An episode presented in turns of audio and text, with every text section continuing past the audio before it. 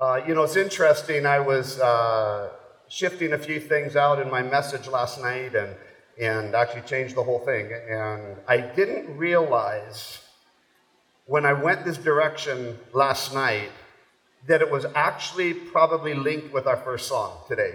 And I, well, I woke up this morning thinking, hold it, isn't that first song about a grave and shame? So I actually want to speak on the lie of shame. That shame is an, is an actual lie. Shame is not anywhere in heaven. Shame is not destined by God. Conviction is, but not shame.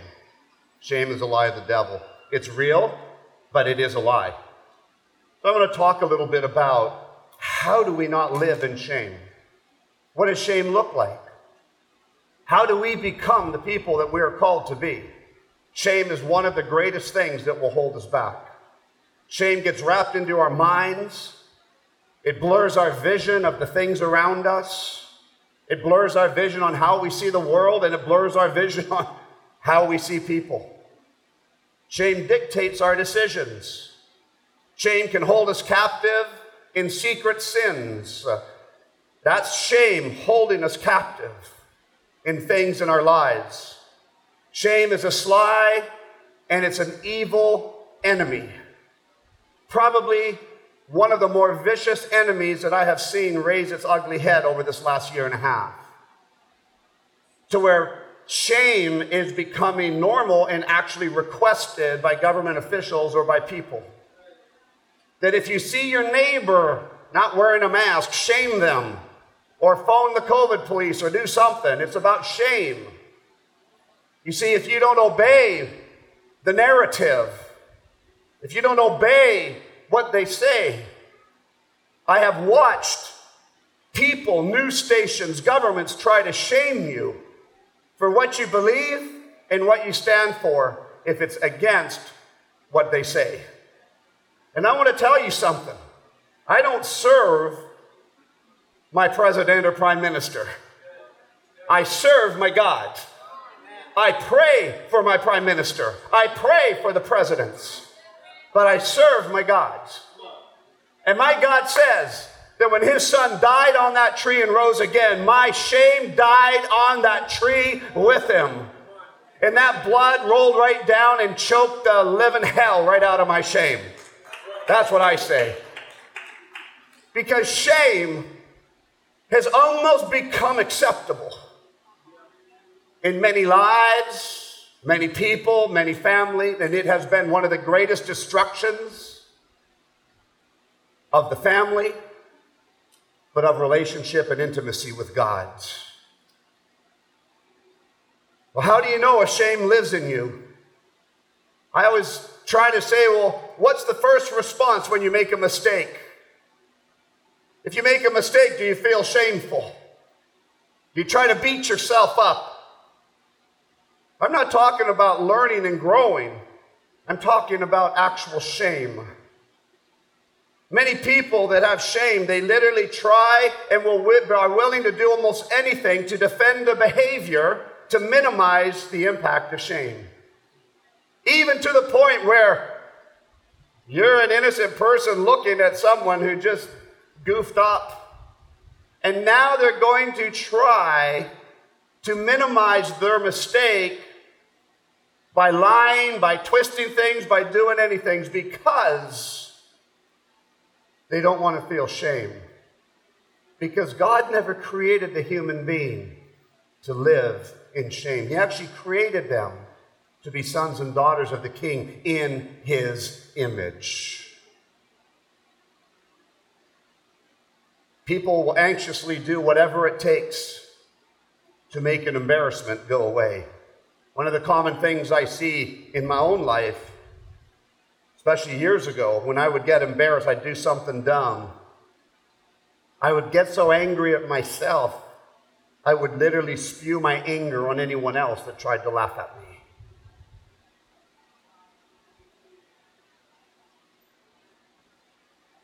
It's hard to learn how to laugh with people about you.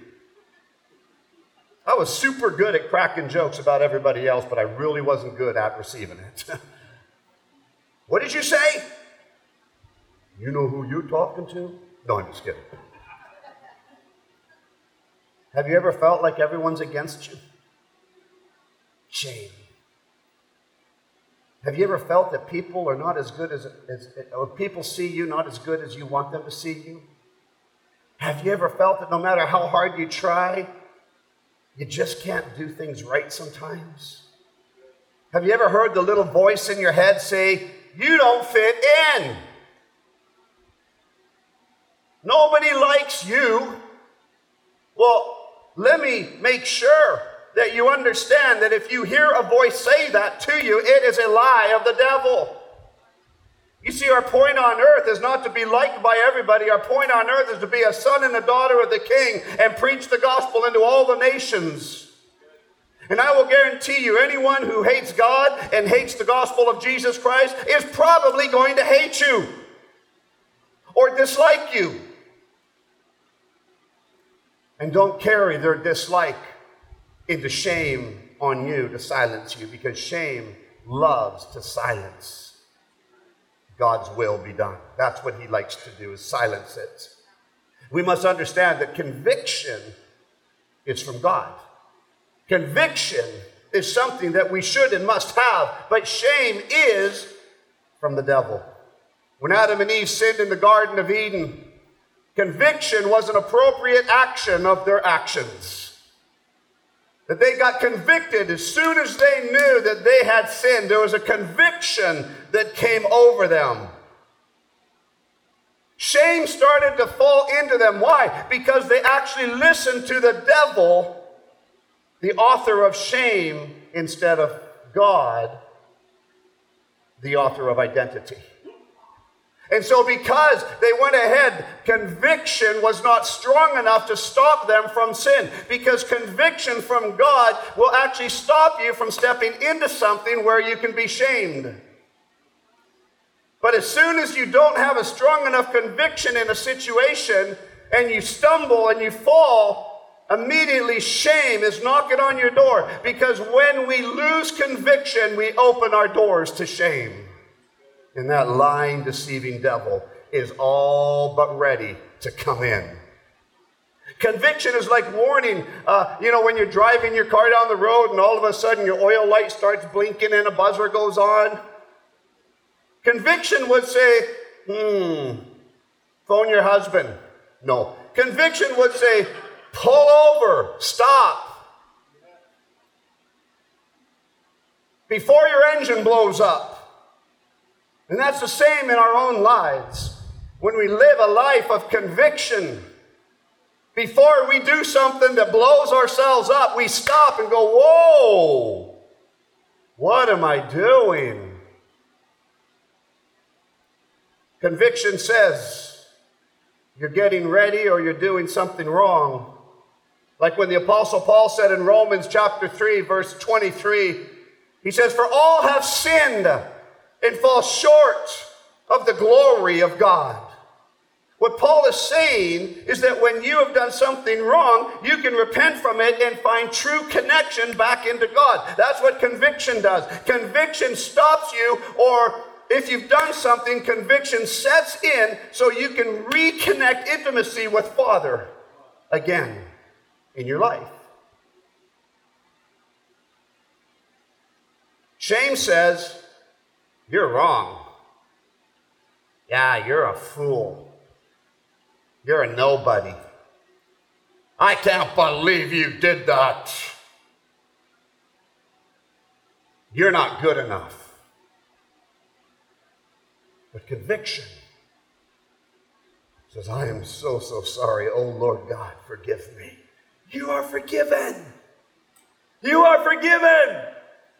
And I'm going to slap those gates shut when shame tries to come in.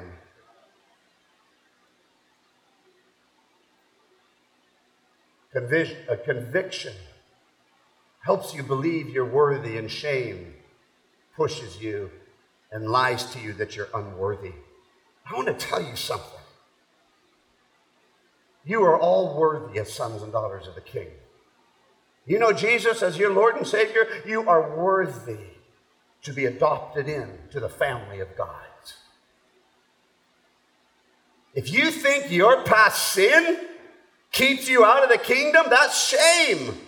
That's the lie of the devil. Are you kidding me? You can't do nothing to keep you out of the love of God. But conviction draws you into repentance so you don't live in the continuation of sin. Conviction draws into you and you repent, but God has already forgiven you because Christ rose from that dirty grave. When you listen to shame, you will never feel secure in your identity. Shame will make you always feel that you need to do more to prove that you're okay. But that drive for approval, many times, is funded and fired and fueled by shame. The pursuit of feeling worthy by being better, more successful. You know, I, oh, I, I'm going to be better. You know what? There's nothing wrong with pursuing to be the best that you can be, as America Army says, all that you can be. Well, let me tell you what all means from a biblical perspective. You're the apple of God's eye. You are a son, a daughter of his king. You are a liver of, not a liver. You live in his kingdom on earth as it is in heaven. Thinking I don't even like liver. your life. You have more abundantly. So if you're not feeling an abundant life, what's wrong? It ain't God that's wrong, it's something in us. You're called with purpose and destiny. Ephesians chapter 2, verses 4 to 10 Ephesians 2, starting verse 4. But God, who is rich in mercy, because of his great love with which he loved us. Oh, he loved us. He loved us first. Verse 5 Even when we were dead in trespasses, even when you were dead in sin, he made us alive together with Christ. By grace you have been saved and raised us up together and made us sit together in the heavenly places in Christ Jesus. Where's your seat? In the heavenly places with Jesus. Verse 7 that in the ages to come he might show the exceeding riches of his grace in his kindness towards us in Jesus Christ. For by grace you have been saved through faith. Tell you what, you're not fe- you're feeling a little bit of shame, increase your faith because faith increases the gra- grace allows you to live in an increased faith level, to walk in an identity not what the world or anyone says you are, but what the God of the creator of this earth says you are. For by grace you have been saved through faith, and that not of yourselves. In other words, you can't do it. You can't make yourself saved. There's nothing you can do to make it happen. Nothing you can do good, and doing wrong does not take you away by the salvation of grace that is available to every one of us through Jesus Christ. Verse 9, not of works, lest anyone should boast. So, what's one of the lies of shame? Performance to make you look better. I love excellence. I love when a band practices. Some people say, Oh, you're performing. No, no, we're actually practiced and we're playing the best that we can to our Father God. People get upset. Look at the lights. Look at the, the drum set, my Lord, my Lord. Electric guitar and the platforms. Oh, my heaven. Not to mention, it was that. Anyways. I am all about excellence, I tell you what.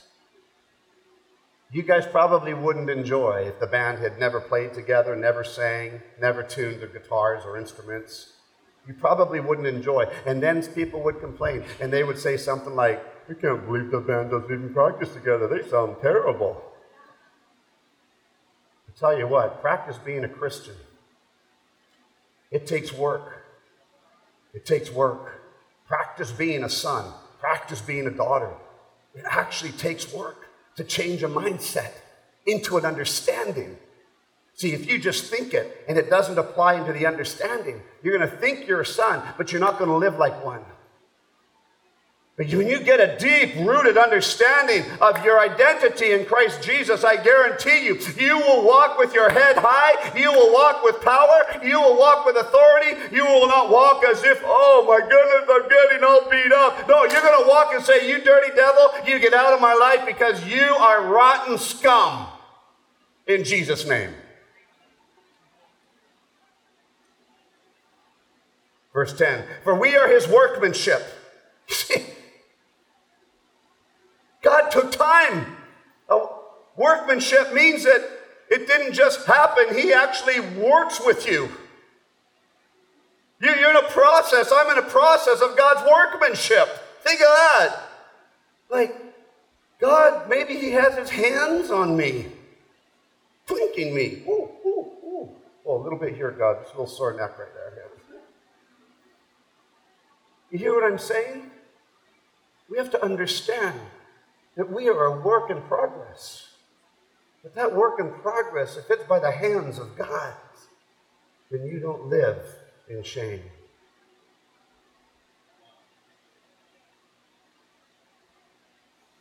You see, you cannot even be, you cannot have, you do not have to earn worthiness because when Paul said this in, in, in, Ephesians 2.10 that we just read, you are saved by grace, not, not of ourselves. It is the gift of God. What's the gift of God to you? Salvation. It's his love. It's his love before you even knew how to be saved. It's, it's your his workmanship. You're his best of the best. You see, when he created Adam and Eve, they were his best humans ever. They were his only humans, but they were his best. You're worthy of God's love because of his grace for us. God loved you.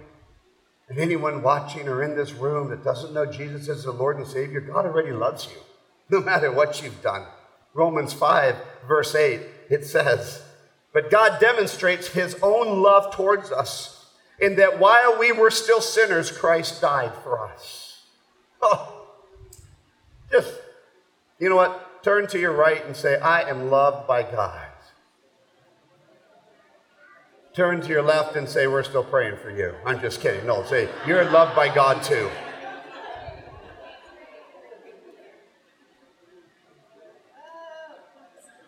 See, Adam and Eve were the apple of God's eye. It was his best of creation ever. That didn't change. What changed is when they sinned was how they could relate to God. Thus, they were kicked out of the garden, but he still saw them as the apple of his eye. He still loved them impeccably. If he didn't, he would have wiped them out, but he didn't.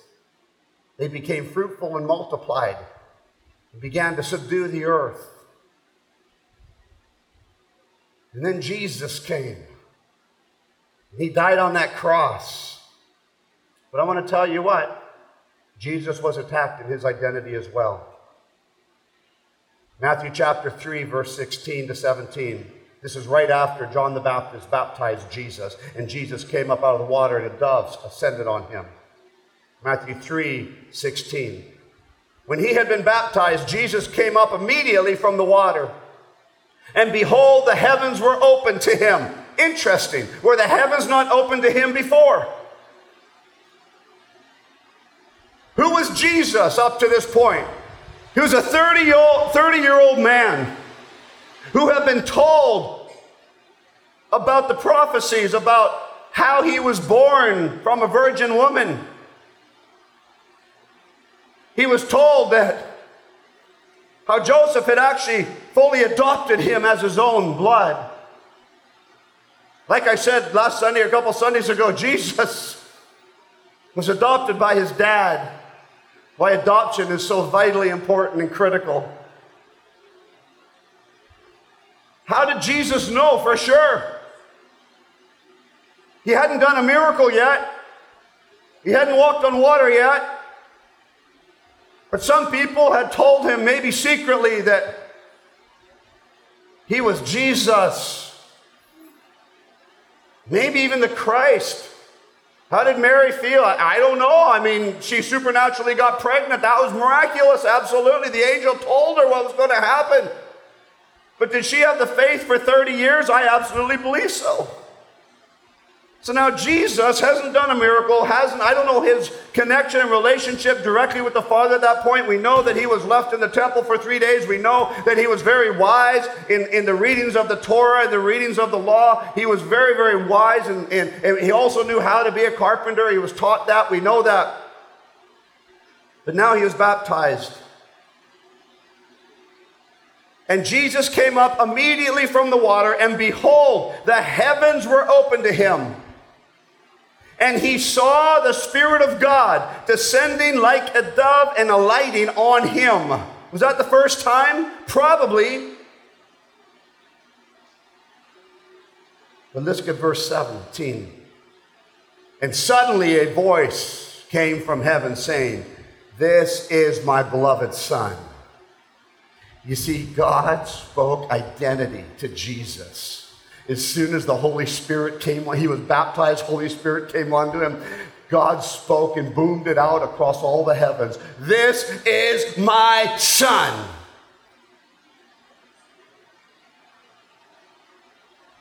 In whom I am well pleased.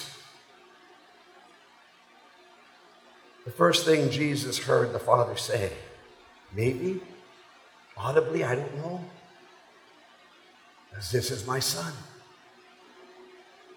Identity. Identity.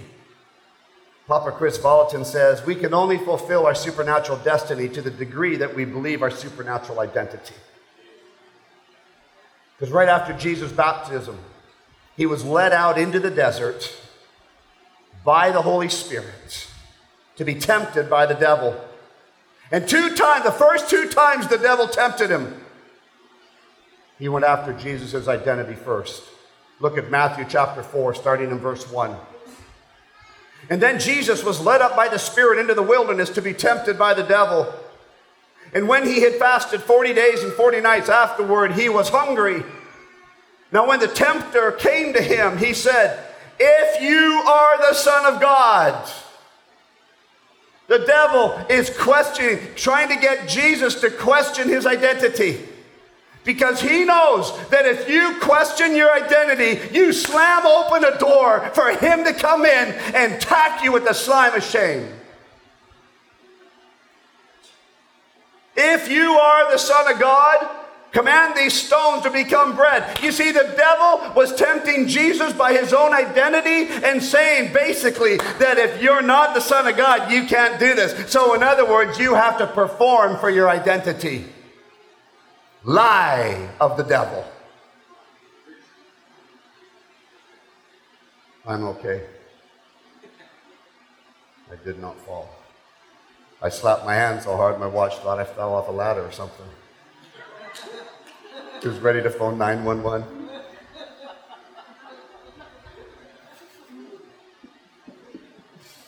But Jesus answered and said in verse 4 It is written, it's interesting, he didn't have to fight and say, I am the Son of God.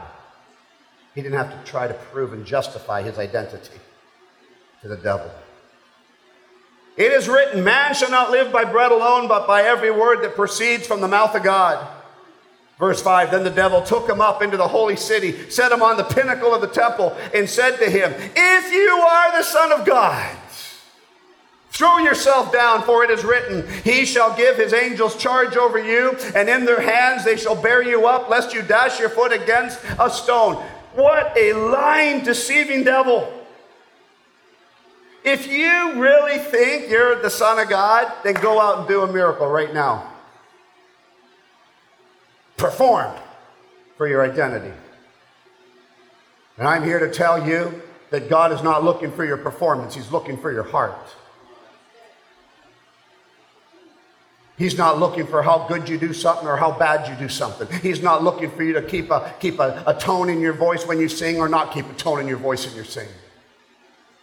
What he's looking for is that you don't listen to a deceiving devil that says you're nobody. He's looking for people that say, you know what, I'm going to slam that door shut from the devil because I am somebody. I am a son. I'm a daughter of the King of Kings. Verse 7 And Jesus said to him, It is written again. Tell you what, devil lies to you, use the word. Just be careful because he probably might know the word better than some of us. He does know the Bible very well. Remember, Satan was one of the high chief angels. Jesus, Jesus said to him, It is written again, you shall not tempt the Lord your God. So, in other words, when you lay hands on a sick person, it shouldn't be in your heart that, well, if they get healed, I'll believe I'm a miracle worker, and if they don't, then I just won't do it. No. You have to believe that you are. We sang about it today. That's enough, isn't it? We dance to You're a Miracle Worker. This is a house of healing. You already have it. You don't have to fight for it, you don't have to contend for it. Because it's not your job that if they get healed or not, it's your job to believe that they will. And pray for them. And lay hands on them. And don't be shamed if it doesn't happen.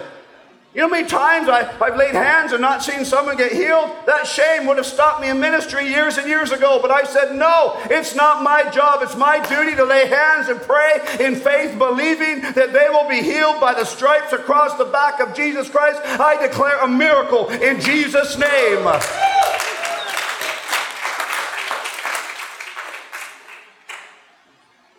Verse 8 Again, the devil took him up on an exceedingly high mountain and showed him all the kingdoms of the world and the glory. And he said to him, All these things I will give to you. You see, the devil loves temptation of wealth and shame of having no money. See, I don't know how much wealth Jesus had, but either way, the devil knew that he didn't have all the kingdoms of the earth. And then, if you will fall down and worship him, says the devil. And then Jesus said to him, Away with you, Satan. Ooh, that's a good response that every one of us need to learn a little bit more. Yeah. Just don't say it to your pastor when he makes a mistake or something like, Away with you. Away with you, Satan, for it is written, You shall worship the Lord your God, and him only you shall serve. Then the devil left him, and behold, angels came and ministered to him. Why did the devil leave him? Because he tried twice to nail his identity, and it didn't work. And the third time, he tried to buy him, and it didn't work. You see, so in other words, if you understand your identity, the devil is away from you. If you don't, the devil's closer to us. The devil knew that if Jesus started questioning his own identity, then Jesus didn't really know who he was.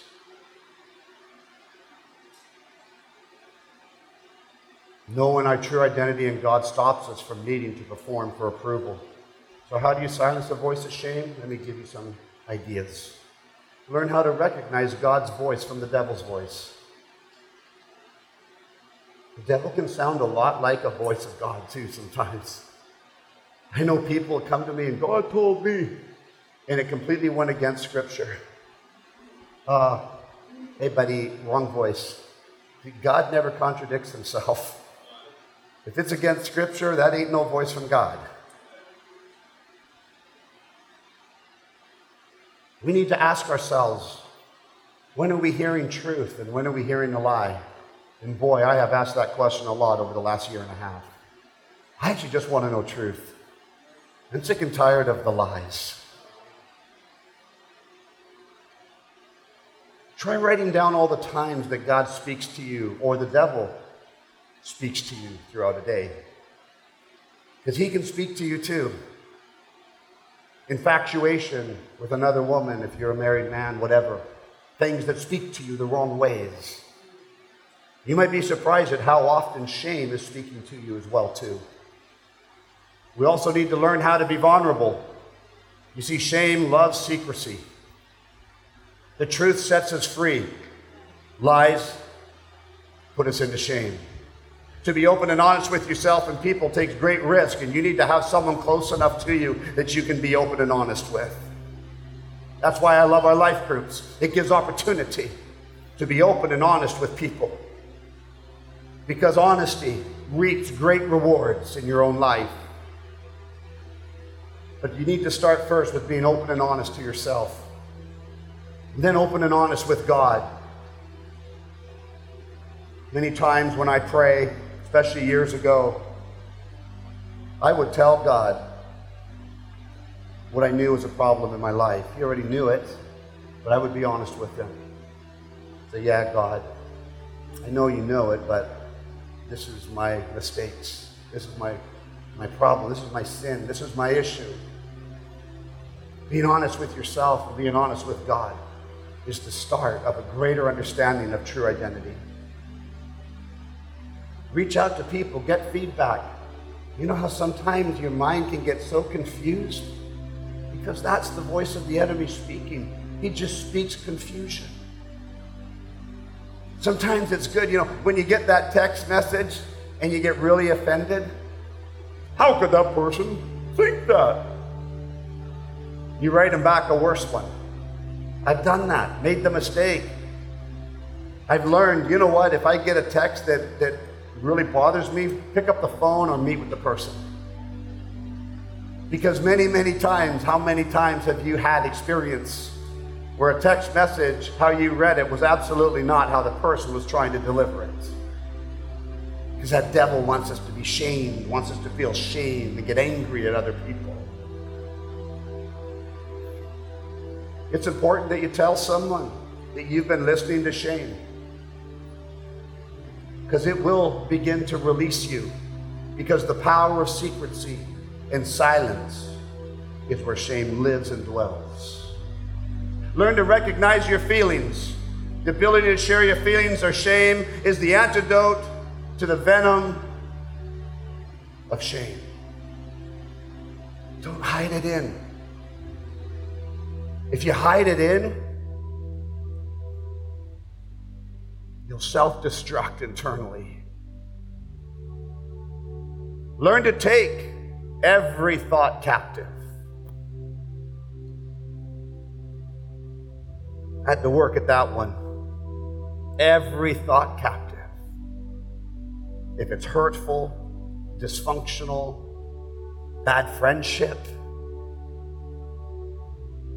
It'd be so much easier when a friendship goes bad that you just agree, agree that you'll never speak to him again because of hurt and pain. The reality is, is God has called us to forgive. Doesn't mean agreement with the problem, but we must forgive because lack of forgiveness is the process of implementing shame in your own life. Shame is silenced when we understand that we are not perfect or right all of the time. Shame is silenced when we interpret other people's motives correctly. But when we interpret their motives wrongly, it brings shame to them and shame in your own life. 2 Corinthians chapter 10 verse 5 casting down arguments and every high thing that exalts itself against the knowledge of God, casting down arguments. I used to enjoy arguing. I, I won I was in a debate club and I would win every time.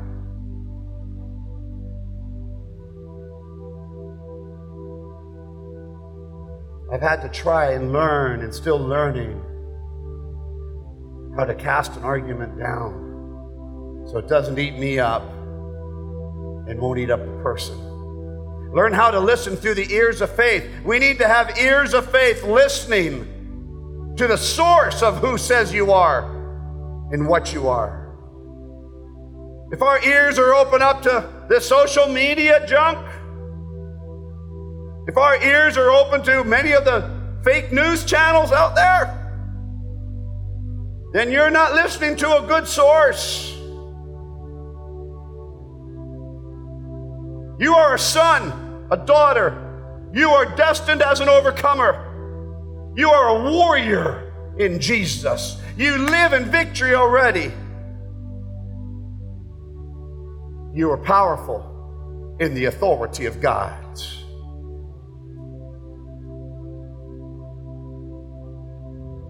Think right now and ask the question what does God think about me? I love you unconditionally, says the Lord. I knew you before the foundations of the earth were laid. I had this planned out for you. And my plan is still for you, not against you. And my word has told you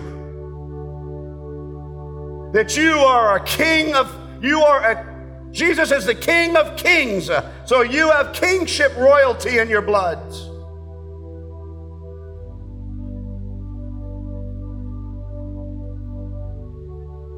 When you read this word, you read it with eyes and a perspective that you are royalty of the king. This word does not try to condemn you, but this word will bring good conviction into you. When we live within the conviction of this word, shame has no stinging arrows in your life. We need to learn to be grateful. So many people listen to ungratefulness out there. Listen to the lies of fear. I, I push my mind, my heart, to be grateful in the middle of a storm, to be grateful in the middle of a circumstance that is not good. Because I am alive, I am grateful for you, O oh God.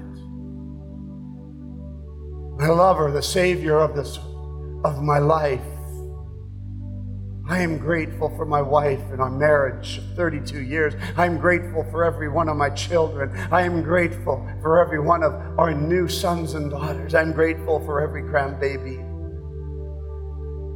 Even in the middle of a storm, I'm grateful that I can go and be a part of this family called Windward.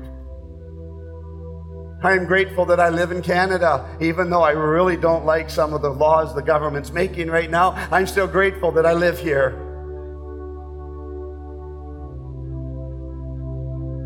I'm grateful that we could all gather together today. Psalms 139, verse 14, David says, I will praise you, for I am fearfully and wonderfully made, and that my soul knows very well. You are fearfully and wonderfully made. Every time you hear shame trying to leave you a message, on your supernatural voicemail. Go into your contact list supernaturally and hit block. And hit block. Let's all stand.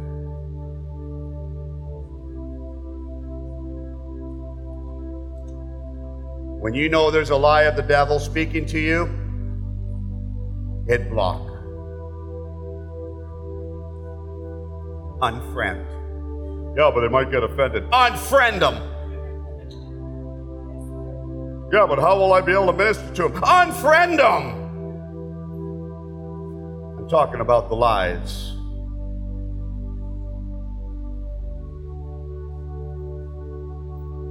See, thankfulness, it rips over, it rips open the jail door of shame.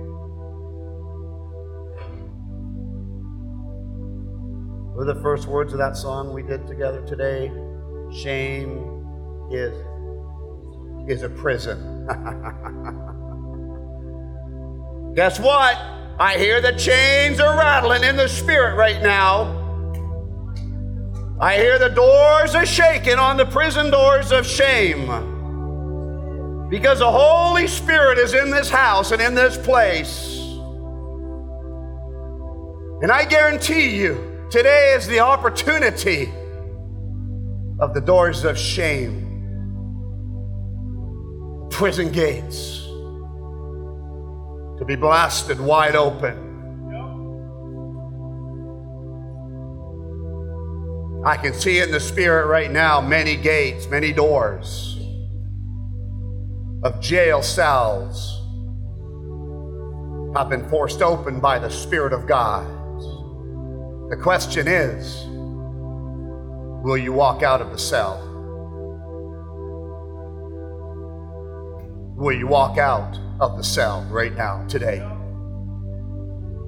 I ask you, if you're ready to walk out of any jail cell of shame in your life, walk up here right now. In Jesus' name, just come up front.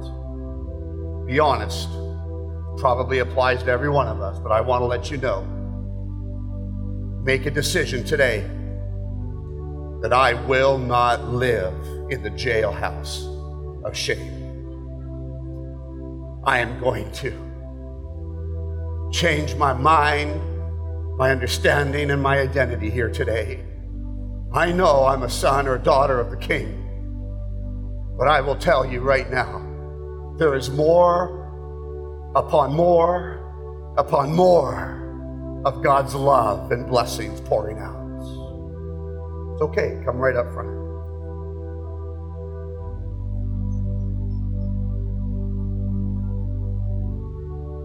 I see someone who's experienced such tremendous pain in a relationship and confusion has set in.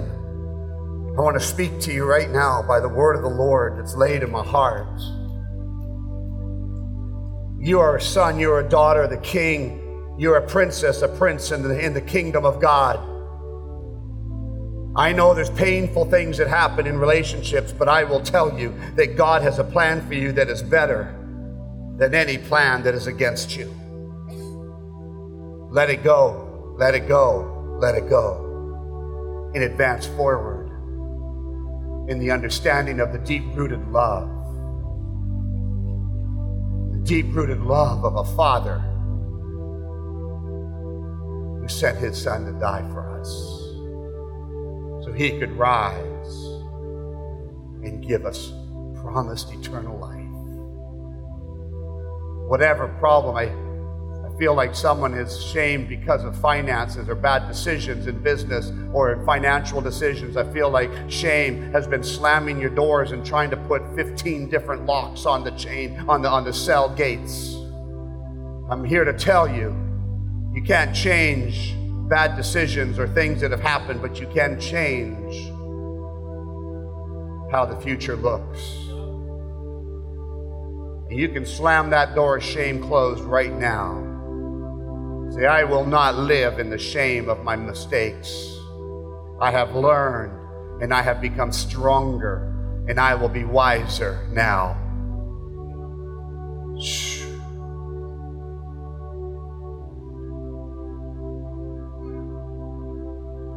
I want to call out the prophetic voices as well. I feel like some have been shamed into silence.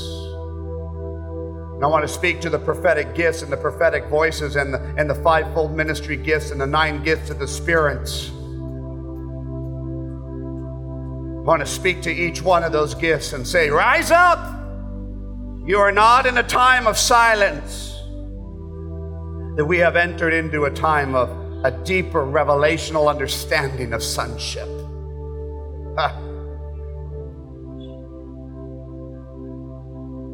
Be who you're called to be by God, not who lack of identity says you are. I just, I, I, I'm, I'm kind of going slow because I actually feel there's miracles in the house right now. Physical miracles.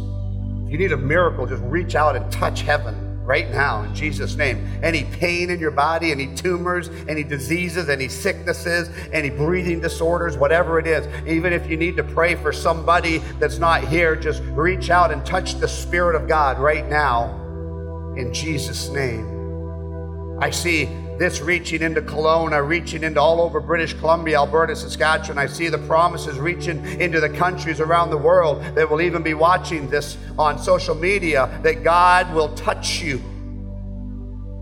in your greatest need right now in Jesus' name.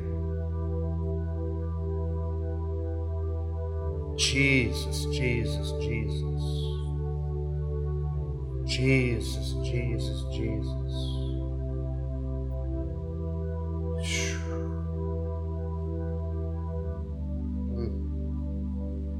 It's interesting. I see babies in the spirit. It's like they're all at attention right now. Babies that haven't even been born. Babies in the spirit.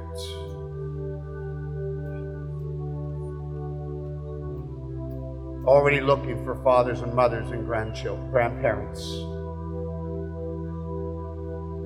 See, we don't gather together for you, we gather together for God. But coming together in the name of God creates a unity. And where two or more are gathered in His name, He is there in the midst of us. And so we gather together as family, but we gather together for God to be released in such supernatural ways in our lives. I truly believe that that's why one of the greatest lies of the enemy was that we weren't able to meet. Because he did not want family to be together. I want to encourage you right now no matter what pain, sorrow from the past you have, put it at the foot of the cross right now in Jesus' name. And if you have an imagination, imagine your pain and your sorrow, your sickness and your disease being thrown to the foot of the cross.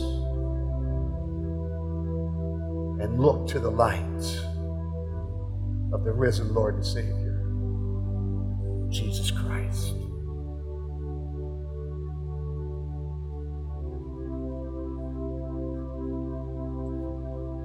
See the enemy screaming, No, no, no. And I see the angels rejoicing, Yes, yes, yes. And guess what? The voices of heaven are much more powerful and stronger than the cries of the enemy walk in victory. For this is the day that the Lord has made. And you and I, we are to rejoice and be glad in it.